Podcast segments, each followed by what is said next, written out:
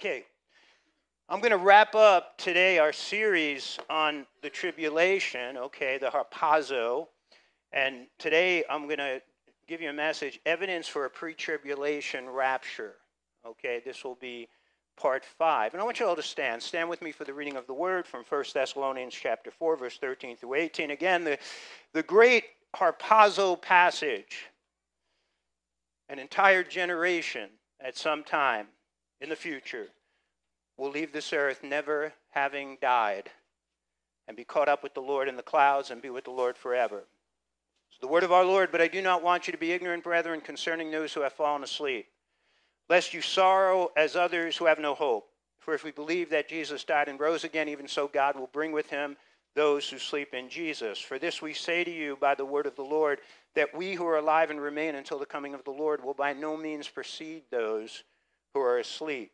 For the Lord himself will descend from heaven with a shout and with the voice of the archangel and with the trumpet of God, and the dead in Christ will rise first. Then we who are alive and remain shall be caught up together with them in the clouds to meet the Lord in the air, and thus we shall always be with the Lord. Therefore, comfort one another with these words. I pray this morning, Lord God, that the comfort of the Lord, you are the comforter who comforts our hearts.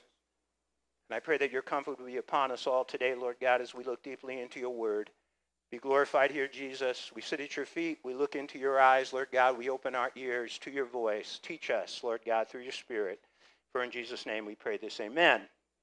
So, there are three, three really major views when it comes to the rapture. And I want to say this. A dear sister here in our church came to me uh, the first time I started preaching, the first message at the beginning of January on the rapture, and she said to me, "It's a very controversial, um, you know, doctrine or issue." And, and to a sense, it, it is. What I've covered with you previously is really not something that's controversial, but I'll just say this: where it becomes controversial, it's not that there's going to be a rapture. The question is, when will it happen? That's the big thing. And again, there, there are really three major views. The first, um, the post tribulation rapture, is that Jesus comes at the end of the tribulation, which means that the church goes through the wrath of God. The church goes through the bowl judgments and the seal judgments and the trumpet judgments, the revelation of the Antichrist, the persecution, many of them martyred, a ma- massive death during this time on earth, as I've shared with you last week. That is the post tribulation rapture. When I first became a Christian, you know, I, I, was learning the word. I really didn't know the word completely or, or as much as, you know, as I know now. I was a post tribulation rapturist for a short time. Like, I don't know, maybe an hour. No, maybe a little longer. the, second, the second view is a mid tribulation rapture. Mid tribulation is that the rapture happens here in the middle of the tribulation which means the church goes through part of the tribulation. It's going to experience the bowl judgments. Uh, it's going to experience martyrdom. Uh, again, massive death on earth. Uh, there is going to be an experience with the mid tribulation rapture. I want to say this. I went from being a post tribulation rapture uh, believer to being a mid tribulation rapture believer. So I'm moving now. It's kind of scary. I'm moving to the left. And because um, you know I'm not, I'm not on the left. And then you have the pre tribulation rapture. And uh, after much digging and studying of the scriptures, uh, I came to the belief that the rapture happens either before the tribulation or right at the beginning of the tribulation. There is, I think, and I believe, overwhelming evidence for this view. Overwhelming. And I want to I want to present uh, some of it, you know, to you. So, the first thing, believers are promised to be kept from the hour of testing that is about to come on the whole earth. So in Revelation chapter 3 verse 10 it tells says this, because you have kept the word of my uh, perseverance, I also will keep you from the hour of testing that hour which is about to come upon the whole world, the whole world, to test those who dwell on the earth. Now, I want you to notice the whole world, because nothing, right? And again, the word testing, trial, uh, tribulation, there has never been one specific event that has affected the whole world. Okay? Just the, the, the idea, you know, a, a, a, tribulation that has affected the whole World War I, World War II, the, the Black Plague. They were essentially somewhat isolated, even though we called them war wars. And again, it's an hour of testing, and uh, you, people read that and say, "Well, it's an hour. It's only a you know a 60-minute hour." No, it speaks about the word is the word is is hora. It speaks about a season, a period of time, right? To God, a thousand years is like a day, and a, you know, day is like a thousand years. So, the picture here again is there will come this great tribulation or great trial that is going to affect the whole world. And God makes a promise to his church in book of Revelation chapter 3 verse 10, I will keep you from that hour. Okay, from that time. Number 2. Christians are promised not to face God's wrath ever on earth or in eternity because Christ bore it on the cross once and for all on their behalf. Jesus took your wrath. Jesus took your hell on the cross. If you're a believer, you will never suffer hell. You will never suffer wrath because Jesus took it upon himself on the cross. In 1 Thessalonians 5 9, for God has not destined us for wrath. Who is the us? He's talking to the church. God has not destined us for wrath, but for obtaining salvation through our Lord Jesus Christ. Now, there is a theory called the pre wrath theory. I, I studied the pre wrath theory Pre-wrath theory, um, kind of a mid-tribulation uh, theory, is that the rapture happens in the middle of the tribulation, and the argument is is that the wrath of God only occurs from the middle of the tribulation to the end, and not at the beginning to the middle. That's the pre-wrath theory. And the major verse that they use is from Revelation chapter 11, 15 to 18. I'll just, going to just focus on the red. Then the seventh angel sounded. What did he sound? the seventh trumpet. Okay, and then you'll notice in verse 18, the nations were angry and your wrath has come. So that is the argument. This is when the wrath of God occurs during the tribulation. That's a pretty sound argument, right? Problem is, if you go back to Revelation chapter 6, verse 12 through 17, the opening of the sixth seal, and if you look down at verse 16, unbelievers and said to the mountains and rocks, Fall on us and hide us from the face of him who sits on the throne, from the wrath of the Lamb. For the wrath, right? For the great day of his wrath has come, and it was able to stand. That's at the beginning of the tribulation, fairly at the beginning of the tribulation, that the wrath has come. So the, to argue that the wrath occurs in the middle, I mean, it, right, same word, the same word, the word is orge. Same word that's used in Revelation chapter 12 the wrath is there really towards the beginning of the tribulation as well as in the middle. And let me give you one more Revelation 16 1 at the end. So, and, then I heard a, a, loud voice from the temple saying to the seven angels, Go pour out the seven bowls of God's wrath on the earth. The entire tribulation is the wrath of God. That's my point. It's, it's not beginning at the middle, right? It's not only at the end, it's, it's, it's throughout. It, the tribulation is the wrath of God being poured out. Okay, number three. Christ appearing is a blessed hope for believers. In Titus chapter 2:13, looking for the blessed hope and appearing of the glory of our great God and Savior Christ Jesus. Right? Christ Jesus' return is something that believers have looked forward to for 2,000 years. Right? In 1 Thessalonians chapter 4 18, it says we are to comfort each other, right? Comfort each other with those words. Why? Because we're going to meet Jesus face to face. If you're a true believer, don't you long to meet Jesus? That's, a, that's again, that's a characteristic of a true believer. There's a longing to, I want to see him. I've believed in him all these years without seeing him. Right? I love him without ever seeing him, and I long to see him. And again, that's a characteristic of a person who has truly been born again. You know who's doing that in you? Who's creating that, that longing love? The Spirit. He's stirring, he's stirring you. But it is a, a, blessed hope of seeing Jesus. It's a blessed hope of glorification, right? We're going to be glorified. Our bodies, we're not going to have these bodies that are in a state of deterioration. And for those of you who are before 25, that's good because you're producing more cells. But after 25, I just want to tell you, you're producing less and less and less cells. So enjoy the ride to 25 because from 25 on, let me tell you, you got to work hard to maintain, right? We're going to be glorified.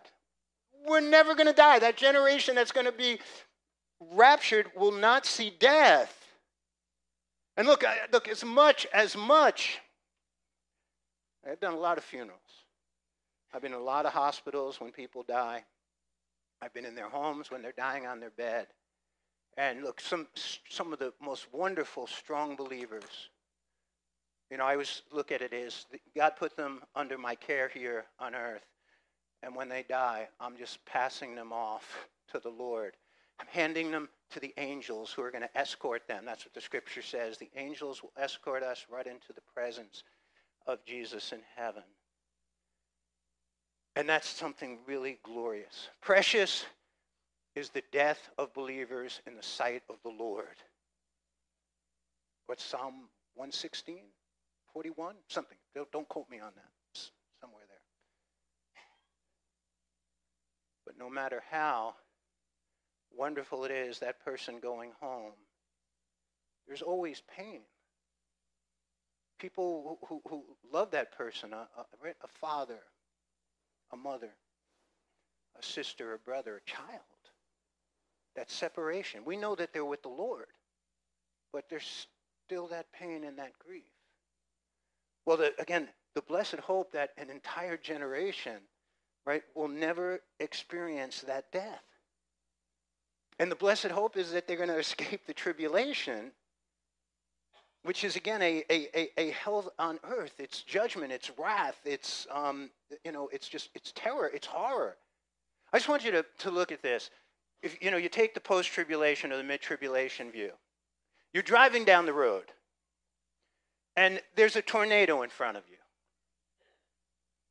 You got to get through the tornado to get to the other side because on the other side there is a sandy beach and it's 80 degrees and they've got a fresh pina colada waiting for you, no alcohol, fresh pina colada, the pineapple juice and the coconut juice. But you got to go through the tornado to get to the beach. Good chance that you're going to die going through the tornado. Good, good chance you're going to be seriously hurt going through the tornado. Good chance you're going to be maimed going through the tornado. But if you get through the tornado, you're going to get to the beach. You got hopium? you got any hopium with that? You know, are you, are you saying, say, oh, this is a blessed hope. Man, I just got to go through the tornado to get right. Are you, are you feeling blessed? Are you comforting one another with those words? Do you get my point? To the true believer, it's a blessed hope. But if you're thinking you're going through the tribulation, and as a true believer, let me tell you, you don't have a whole lot of hope. You're not looking forward to it. Number four, the bride of Christ, which is the believing church of Jesus, is depicted at the marriage supper of the Lamb before Christ uh, makes his descent to earth at his second coming. Know, the, the church is with the Lord at the marriage supper of the Lamb before the Lord returns. Which the only explanation is the rapture happens before his return. So look at Revelation 19:7. Let us rejoice and be glad and give the glory to him, for the marriage of the Lamb has come, and his bride has made herself ready. Who is the Lamb? Who is the bride? The church, clearly. Right? clearly you know, revealed over and over again in Scripture. It was given to her to clothe herself in fine linen and bright and clean. Please notice that. She's clothed with bright, bright and clean, fine linen. For the fine linen is the righteous acts of the saints. So here is the church in heaven celebrating the marriage supper of the Lamb. That's Revelation 19. The end of Revelation 19 is the Lord's glorious appearing his second coming. And it says here This is Revelation 19, 11 through 16. Now I saw heaven open, and behold, a white horse, and he who sat on him was called faithful and true. And in his righteousness he judges and makes war. His eyes, by the way, take notice of that. He comes to make war. His eyes were like a, a flame of fire, and on his head were many crowns. And he made, uh, he had a name written that no one except uh, himself knew. He was clothed with a robe dipped in blood, and his name is called the Word of God. Glorious. And his armies in heaven, armies in heaven, notice what they're clothed. Clothed in fine linen, white and clean, followed him on white horses. Who is that? It, it just context, right? Revelation 19, the marriage supper of the Lamb. They're clothed in right white linen. Right here, they're, re, they're returning with him, clothed in white linen. It's the church. We are going to be returning, right? We are going to be returning with the Lord at the end of the tribulation. Can you can you see yourself there? Can, one time I took the picture and I put my head in there. I superimposed it. And again, as L.A. Marzulli says, you get a horse. You get a horse.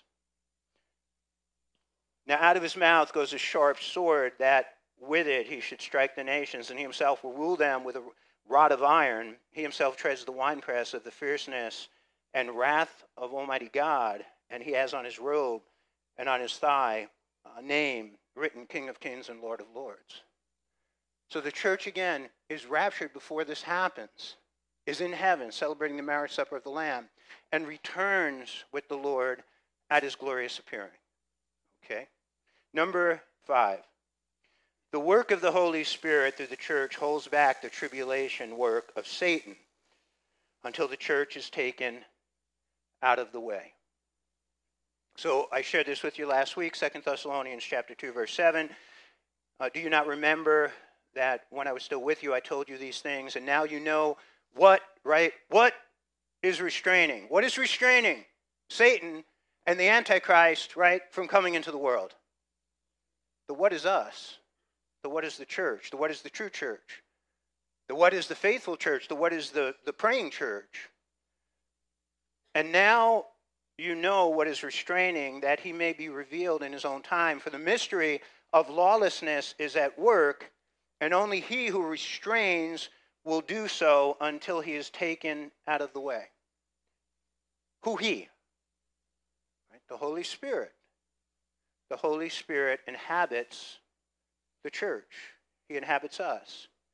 When the church is raptured, the Holy Spirit goes with the church. Now, does that mean that the Holy Spirit's not here during the trip? No, he's here, but he's not working through the church any longer.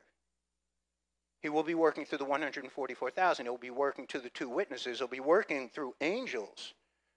But it is the church that restrains evil. I told you, the world is really becoming, I think, very rapidly more and more evil each day. You see that, right? I mean, it, whether, whether it's globally, um, it could be what's going on in the Middle East, it's what's going on in Russia, what's going on in China, what's going on in your own backyard. I mean, you just see, you see evil everywhere. In, in the political realm, evil. In the media, evil. In the educational institutions, evil. In the church, evil.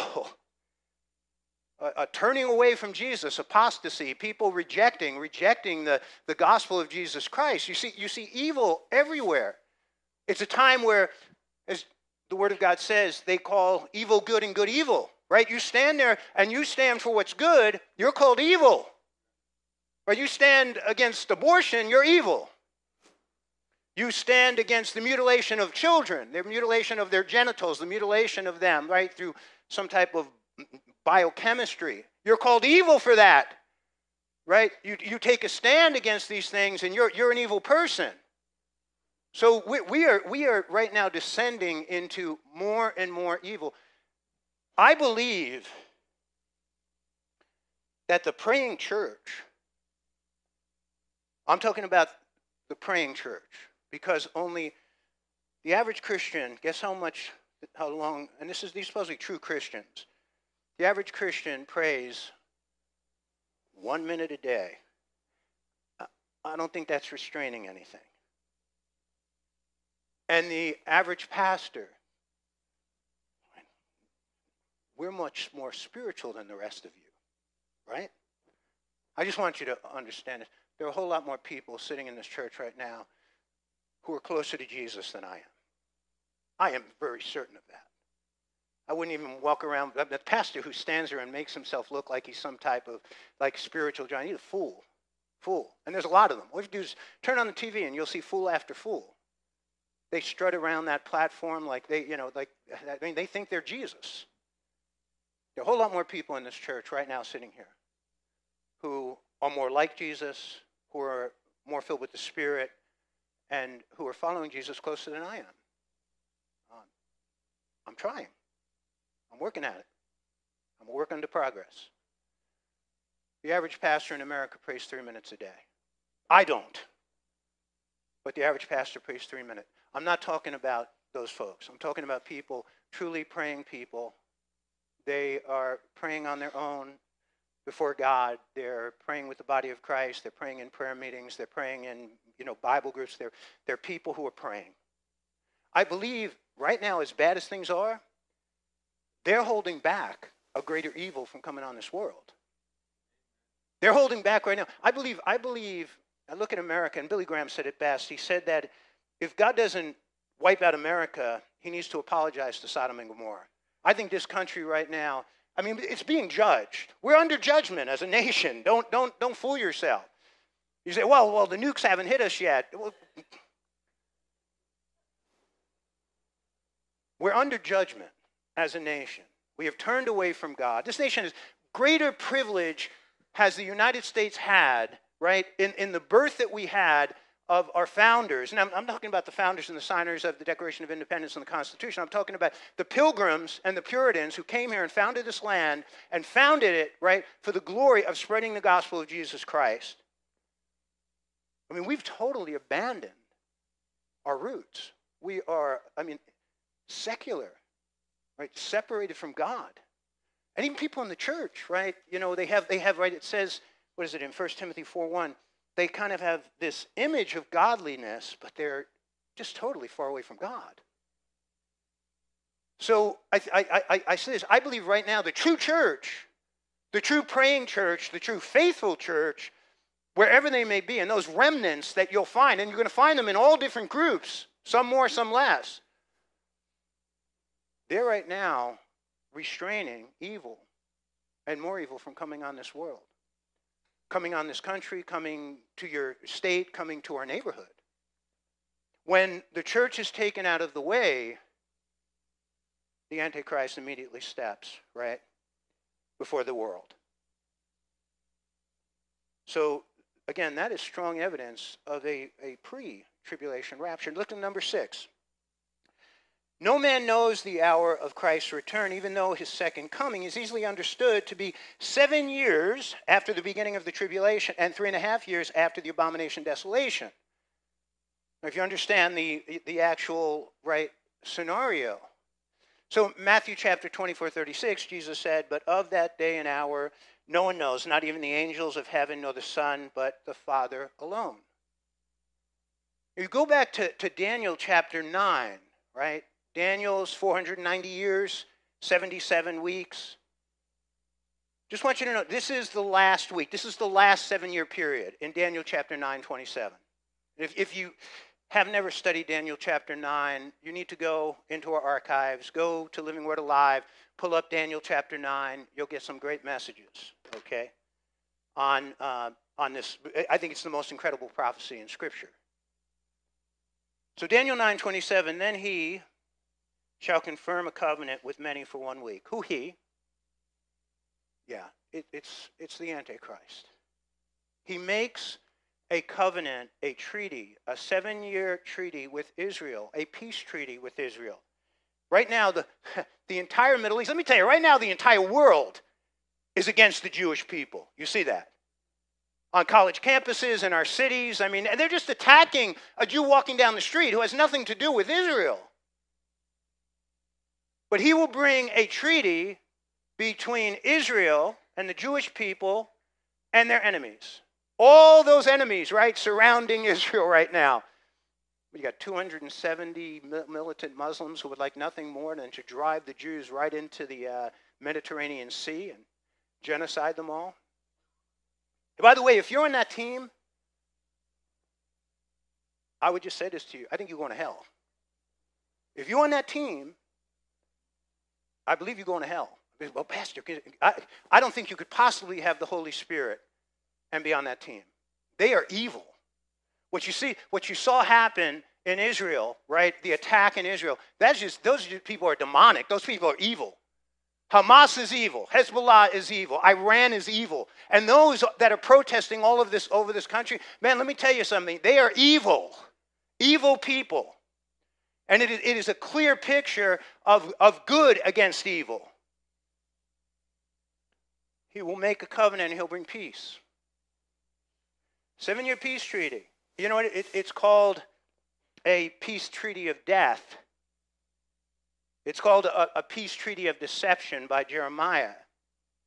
But in the middle of the week, three and a half years, he shall bring an end to sacrifice and offering, and on the wing of abominations shall be one who makes desolate, even until the consumption which is determined is poured out on the desolate. What does he do? He makes a peace treaty. Three and a half years later, right? You have this peace treaty. It's on CNN. It's on Fox. It's on TikTok, right? It's on YouTube. Peace treaty. Finally, there's peace with Israel and the world and Israel and their neighbors. Peace. And this wonderful, charismatic, handsome man has created the peace. In the middle of that seven year period, he goes into the temple and he declares himself to be God. And he builds an idol there and he asks the world to worship him. That issues in what is called the later part of the tribulation, the great tribulation. Look what Daniel Daniel says, right?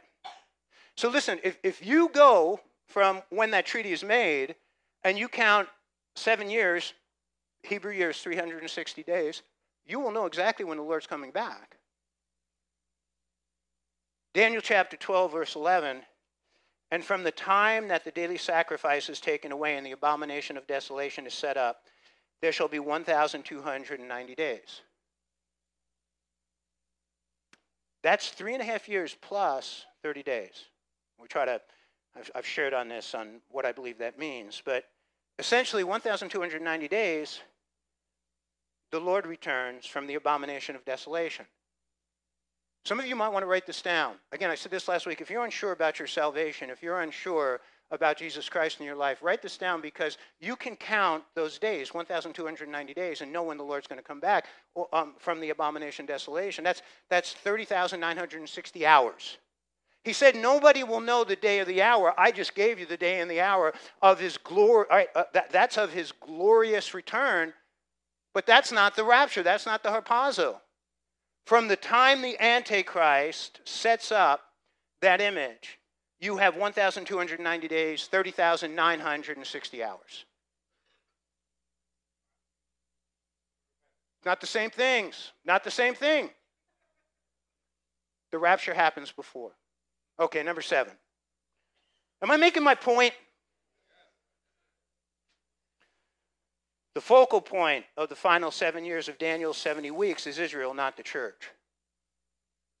The final seven years, as it was with the first 483 years, is all about Israel.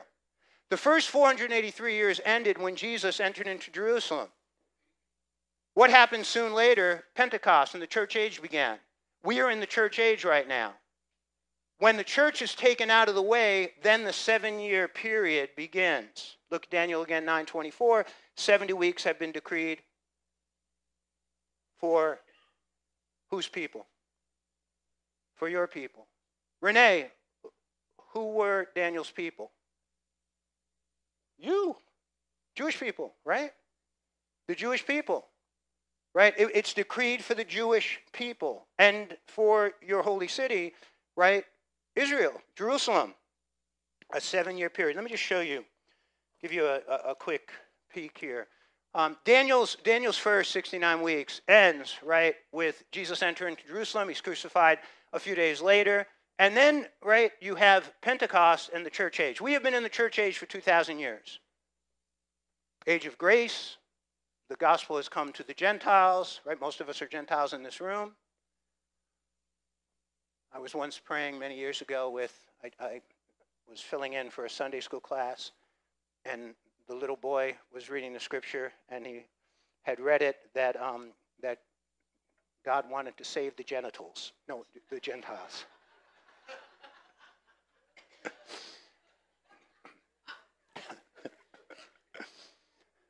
I have a collection of these things that the kids said. So the rapture happens at the end of the church age, and then you have Daniel's 70th week tribulation. At the end of the seven years, you have the second coming.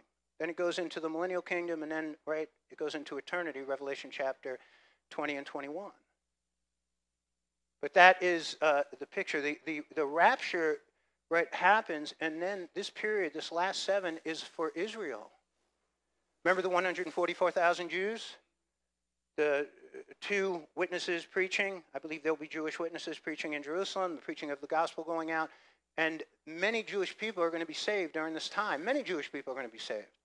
It's going to be a, great Jewish revival on earth. Number eight, the church is seen in Revelations 1 through 5 and in 19. It's missing from Revelation 6 through 18. 6 through 18 is the tribulation. There's no mention of the church. And the church in those, in those early chapters, like chapter 1 through uh, chapter 3, right, Church of Ephesus, Smyrna, Pergamos, Thyatira, Sardis, Philadelphia, and then Laodicea, the church is mentioned over and over and over again, including in chapter 1. And then suddenly the church is out of the picture. Where did it go? Where's the church?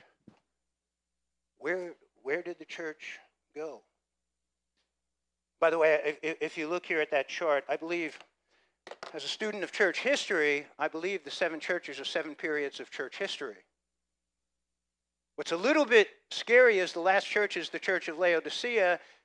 Here it's called the modern apostate church, but it's the church where Jesus says, I want to spit you out of my mouth. You're neither hot and you're neither cold, you're lukewarm. You have, you know, you say you have everything. I don't need anything.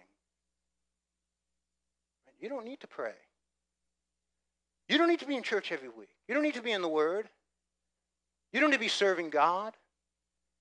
You don't need to be about Jesus' business. It's okay, just come and sit, or, or sit at home and watch it while you're sitting on your couch. That's the Laodicean church. And, you know, I'm, I'm sorry to say, I'm a pastor in Laodicea. I would have really preferred to be a pastor in Philadelphia, but I'm a pastor of Laodicea or Smyrna. And I've always believed Living Word is a little more of a Smyrna and a Philadelphia than it is of Laodicea. But there are Laodicean people who come in and out of here. There's no question about it. Revelation 1, 2, and 3, church, church, church, church. Revelation 4, verse 1 After these things I looked, and behold, a door standing open in heaven. And the first voice which I heard, like the sound of the trumpet speaking with me, said, Come up here and I will show you what must take place after these things, after the church age. I believe John is the one who's being called up here, but I believe John is a representative. John is an apostle. John's the leader of the church and is speaking about the whole church being taken up to be with the Lord. Because again, the church is in heaven in chapter 4 and 5. And then it's not mentioned again through chapter 6 through 18 until chapter 19 in the wedding supper of the Lamb. Number 9. The rapture, of Je- uh, the rapture and Jesus' glorious return are described as two different events. Let me just run you through this real quick. Phase one, okay, the Lord's second coming. Phase one, you have the rapture. Phase two, Christ's return to the earth, right? You look here, Christ appears in the air with the rapture. Christ returns to the earth, right, with the glorious appearing. Jesus returns in secret like a thief right? The rapture, Jesus returns openly, the glorious appearing. The Messiah returns for his church, right? In the rapture, the Messiah returns with his church at the glorious appearing. The Lord uh, comes as a bridegroom, the rapture. The Lord comes as a king, right? Glorious appearing, Revelation 19. Christ comes to, as a deliverer, right? In the glorious appearing, Christ comes as a warrior and a judge. Jesus comes with grace, the rapture. Jesus comes with grace and wrath, the glorious appearing. The Messiah delivers the church from wrath, okay, in the rapture. The Messiah delivers believers of the tribulation who endured wrath Living believers receive immortal bodies as they are taken to heaven, the rapture. Living believers remain mortal on earth during the millennium to repopulate it. The world is left unjudged in the rapture. The world is judged, okay, at the glorious appearing. The world continues to sin after the rapture. Righteousness is established after the glorious appearing. The rapture addresses only the saved, the glorious appearing addresses the saved and unsaved. The rapture can happen any moment. And again, the glorious appearing, many signs must first occur. And with the rapture, the devil continues his evil reign. And with the glorious appearing, the devil is cast into the abyss. I mean, if, if, if you read this, you're a student of Scripture, right? It's like, yes, yes, yes, yes, yes, right? I mean, all right, number 10. Jesus gives a promise of escape, right? Thank goodness. So in, in Luke chapter 21, 34 36, this is the, um, the Sermon on the Mount of Olives, not the Sermon on the Mount, the Sermon on the Mount of Olives. It's the prophetic sermon, the eschatolog- uh, eschatological ser- uh, sermon. It says, But take heed to yourselves, lest your hearts be weighed down with carousing, drunkenness, and the cares of life, and that day comes on you unexpectedly, for it will come as a snare on all those who dwell on the face of the whole earth. Watch therefore and pray always that you may be counted worthy to to escape. What's he talking about, escape? Because if you're going to go through the tribulation, you ain't escaping. and you know, just covered, in the previous verses, he covers all of the things that are going to be happening. All these things that will come to pass and to stand before the Son of Man. He gives us survival, a way of escape. Number 11, we've got a couple more here and we're done. The trumpets of First Thessalonians and First Corinthians are not the same as in Revelation. Now, here's where the post tribulationists come and they get in my face and they argue. Okay? It's the same trumpet. Okay? So, in Revelation 11 15, then the seventh angel sounded. What did he sound? Who blew it? Oh, an angel blew it. No, we don't know if Michael blew it. An angel blew it. And there were loud voices in heaven saying, The kingdoms of this world, the kingdoms of this world have become the kingdoms of our Lord and of his Christ, and he shall reign forever and ever. By the way, once that trumpet is blown, it's the seventh trumpet. What does the seventh trumpet usher in? Seven bowl judgments. Those seven bowl judgments don't happen in an instant, they're progressive. It's over the course of, of time. I believe this, this happens again somewhere in the middle part of the tribulation, the blowing of the seventh trumpet, which then issues the bowl judgments that go on through the last three and a half years of the tribulation. 1 Thessalonians 4.16 For the Lord himself will descend from heaven with a shout, with the voice of the archangel, and with the trumpet of God. Who blows the trumpet? It's not an angel. It's the trumpet of God. They use two different trumpets. Two different trumpets. And this is where again I get I get the the, the you know the um, the post tribulation is getting in my face. And it's the same trumpet. It's not the same trumpet. To go through the, the Greek and see? They're two different trumpets. And then the dead in Christ will rise. This trumpet is announcing the harpazo. It's announcing the resurrection and the harpazo. 1 Corinthians chapter 15, 51, 52. Behold, I tell you a mystery. We all shall uh, not sleep. We all shall not die but we shall all be changed in a moment, in the twinkling of an eye, at the last trumpet, in the twinkling of an eye. It's instantaneous, the harpazo, the rapture of the church. The trumpet in Revelation chapter 12 issues in the bowls which occur over a progression of time. One is instantaneous, the other one is progressive. For the trumpet will sound, and the dead will be raised incorruptible, and we shall all be changed. Two different trumpets two different shofars. Know, I did a study here a couple of months ago on the shofar and you know the blowing of the shofar with Israel, and I think the people who take this post-tribulation view and base it upon the trumpets, I think they need to do a little study because you need to study the entire context of Scripture. I think to really come up with a true, you know, sound doctrine. And if you study the blowing of the shofar, it was used for two things. What are the two things? One is for war. It was a call to the people of Israel hey, gather because we're going to go fight our enemies. The second blowing of the shofar was for what? Celebration. Celebrate the Passover. Celebrate the, the Pentecost. Celebrate the you know, Feast of Weeks. Celebrate the Atonement. It was, it was a call to celebration. The blowing of the trumpet in Revelation 12 is a call to war, it's a call to judgment. The blowing of the trumpet in 1 Thessalonians chapter 4 and 1 Corinthians chapter 15, it's a call to celebration. When that trumpet blows, folks, we go to a party. The greatest party that has ever been given. We're going to a celebration and we're going to the wedding supper of the Lamb. We're the bride. We's the bride. All right, last one, number 12. If the rapture occurs at the end of the tribulation, who populates the millennial kingdom? And this is the, this is the fundamental question that I always ask post tribulationists. If the rapture happens, right, at the end of the tribulation, the unbelievers, they're killed, they're judged, they go to hell. The believers go to be with the Lord. Who's left?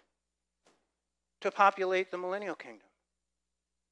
Because if you go into chapter 20, right after the Lord comes back, it mentions it six times. I think I'm going to teach on it. I'm going to do one more message. I'm going to talk about the millennial kingdom before we just get back to word by word in the scriptures. But the millennial kingdom, it's heaven on earth, but it will be populated right at the beginning by those who have survived the tribulation who are believers. And they will go in to the millennial kingdom and they will have children and they will repopulate the earth after God does a major renovation with it. But if the rapture happens at the end of the tribulation, there ain't nobody left. They're just, if you talk to anybody anytime when they come to you with a, a post tribulation view, just ask them, who's going to populate the millennial kingdom? And they look at you like, and I've had, I've had pastors look at me and they're just like, huh, I never thought about that. Well, I think you should think about it. I think you should think about it. Look at, look at what it tells us in Matthew chapter 13, 47 through 50.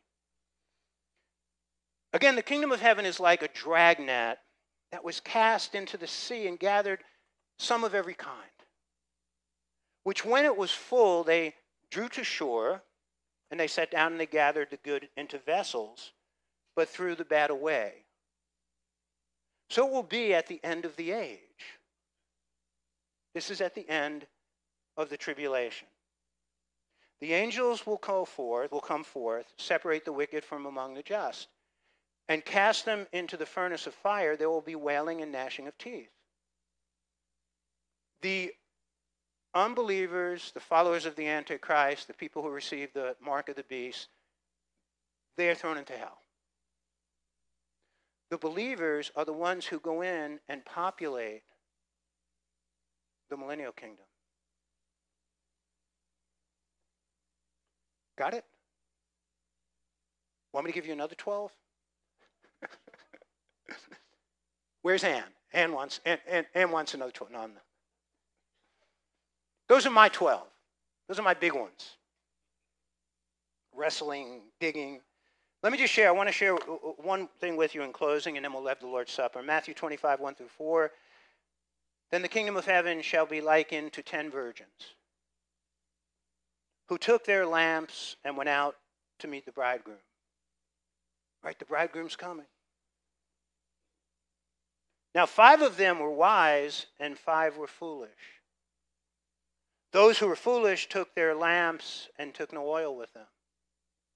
But the wise took oil in their vessels with their lamps.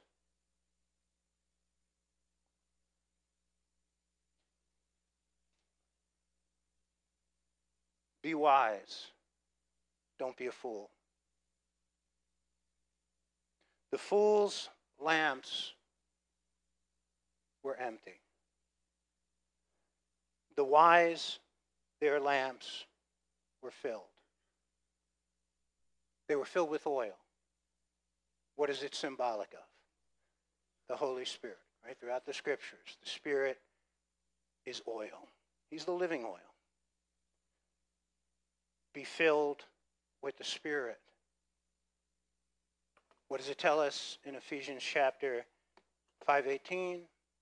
Do not be drunk with wine, which leads to debauchery, but be filled with the Spirit. People say to me, Well, how, how can I know if I'm filled with the Spirit?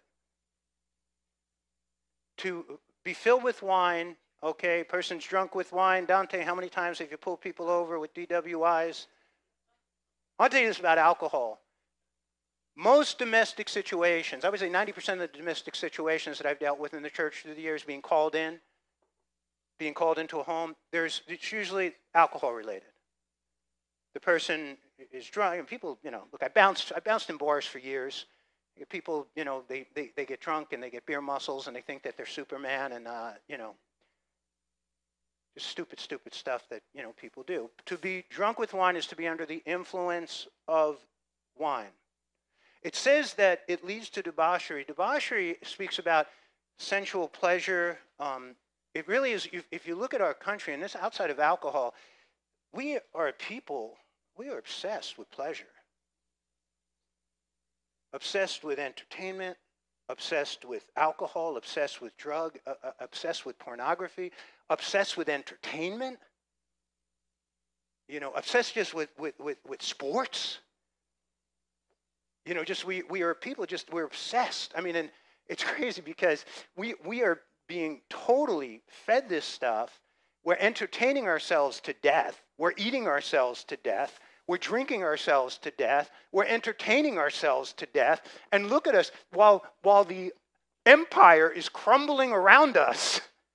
You know, that was the plan of Lenin and Stalin and Marx and Brezhnev, Gorbachev, was the way to destroy America, just get them fixated on entertainment, get them fixated on pleasure, get them fixated on sports, just get them fixated on food, get them fixated on all these pleasures and then we will slowly, by the way, China's doing it right now.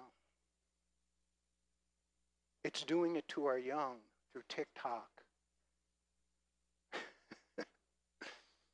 if your kid's on TikTok, get them off. That's debauchery, obsession. It's obsession with pleasure. And it says, be filled with the Spirit. Same thing. Just reverse it. To be filled with the Spirit is to be under the influence of the Spirit. To be led by the Spirit, to be guided by the Spirit. You know, it is to be in a place where you're living, right? Your mind is fixed on the Spirit instead of your mind being fixed on the flesh. Right? Because we can, we, we can sometimes bounce around there, right? If we're honest. People think, oh, Pastor Frank, you just walk in the Spirit. I just walk in the Spirit every day. I was driving down the road the other day, and I was in the Spirit. I was just thinking about, Lord, areas that I want to please you in, things that I want to do for people, areas where I want to deny myself. I'm just, I'm just, I'm just gliding. I'm gliding in the Spirit. And I had the radio on. And all of a sudden, I was reminded of those punks who attacked the two policemen in New York City. I left the spirit. I'm telling you, came right into the flesh. And I immediately started thinking, what would I have done if I was there when I saw those punks beating those cops? What I would have done. And let me tell you something you wouldn't want me to put that video up on the screen right now. And all of a sudden I caught myself because it wasn't just it, wasn't just like a righteousness. All of a sudden, let me tell you, I went into the darkness that's still in me. Deep darkness. We call it um, berserker. There's a time to go berserk, but I went too berserk in my mind. To be filled with the Spirit is to live under the influence of the Spirit of God. It's not an instantaneous thing, it's a moment by moment thing. It's a yielding to God as we walk with Him every day. By the way, I did repent of that and said, I know, Jesus, that's not your heart. Keep your lamp filled. Because He's coming, folks. I believe He's coming real soon. And you don't want to be found empty and be left behind. You don't want to be left behind. Amen? Let me ask the musicians to come up. We're going to share communion.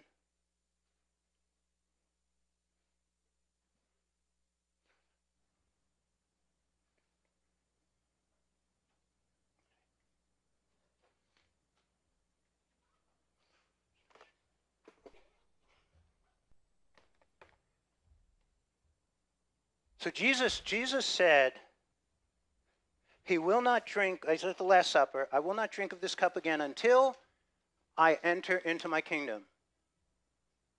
So when we are with Jesus in the kingdom, we're going to be sharing the Lord's Supper with him.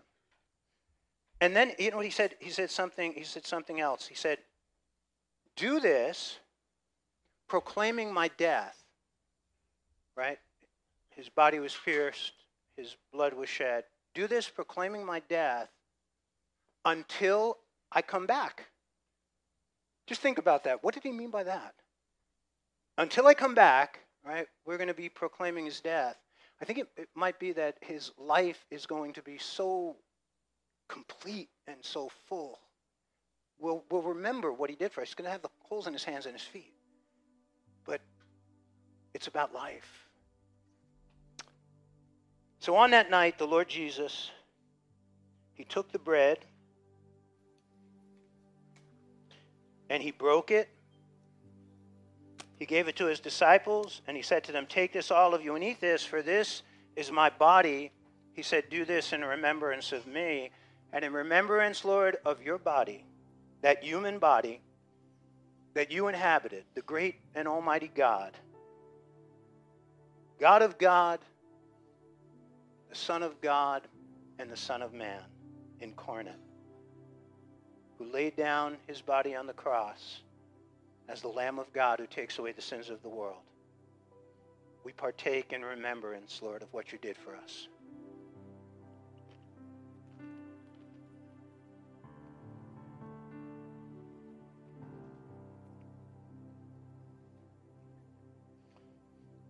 And then the Lord took the cup he gave it to his disciples. He said to them, Take this, all of you, and drink this, for this is my blood, the blood of the new and everlasting covenant. He said, Do this in remembrance of me. For the Lord's blood was his life that he gave for us. As you drink of the cup, open up your heart and drink in more of the Lord's life. His life is filled with peace. His life is filled with joy. His life is filled with holiness. His life is filled with love drink in his life as you take of the cup.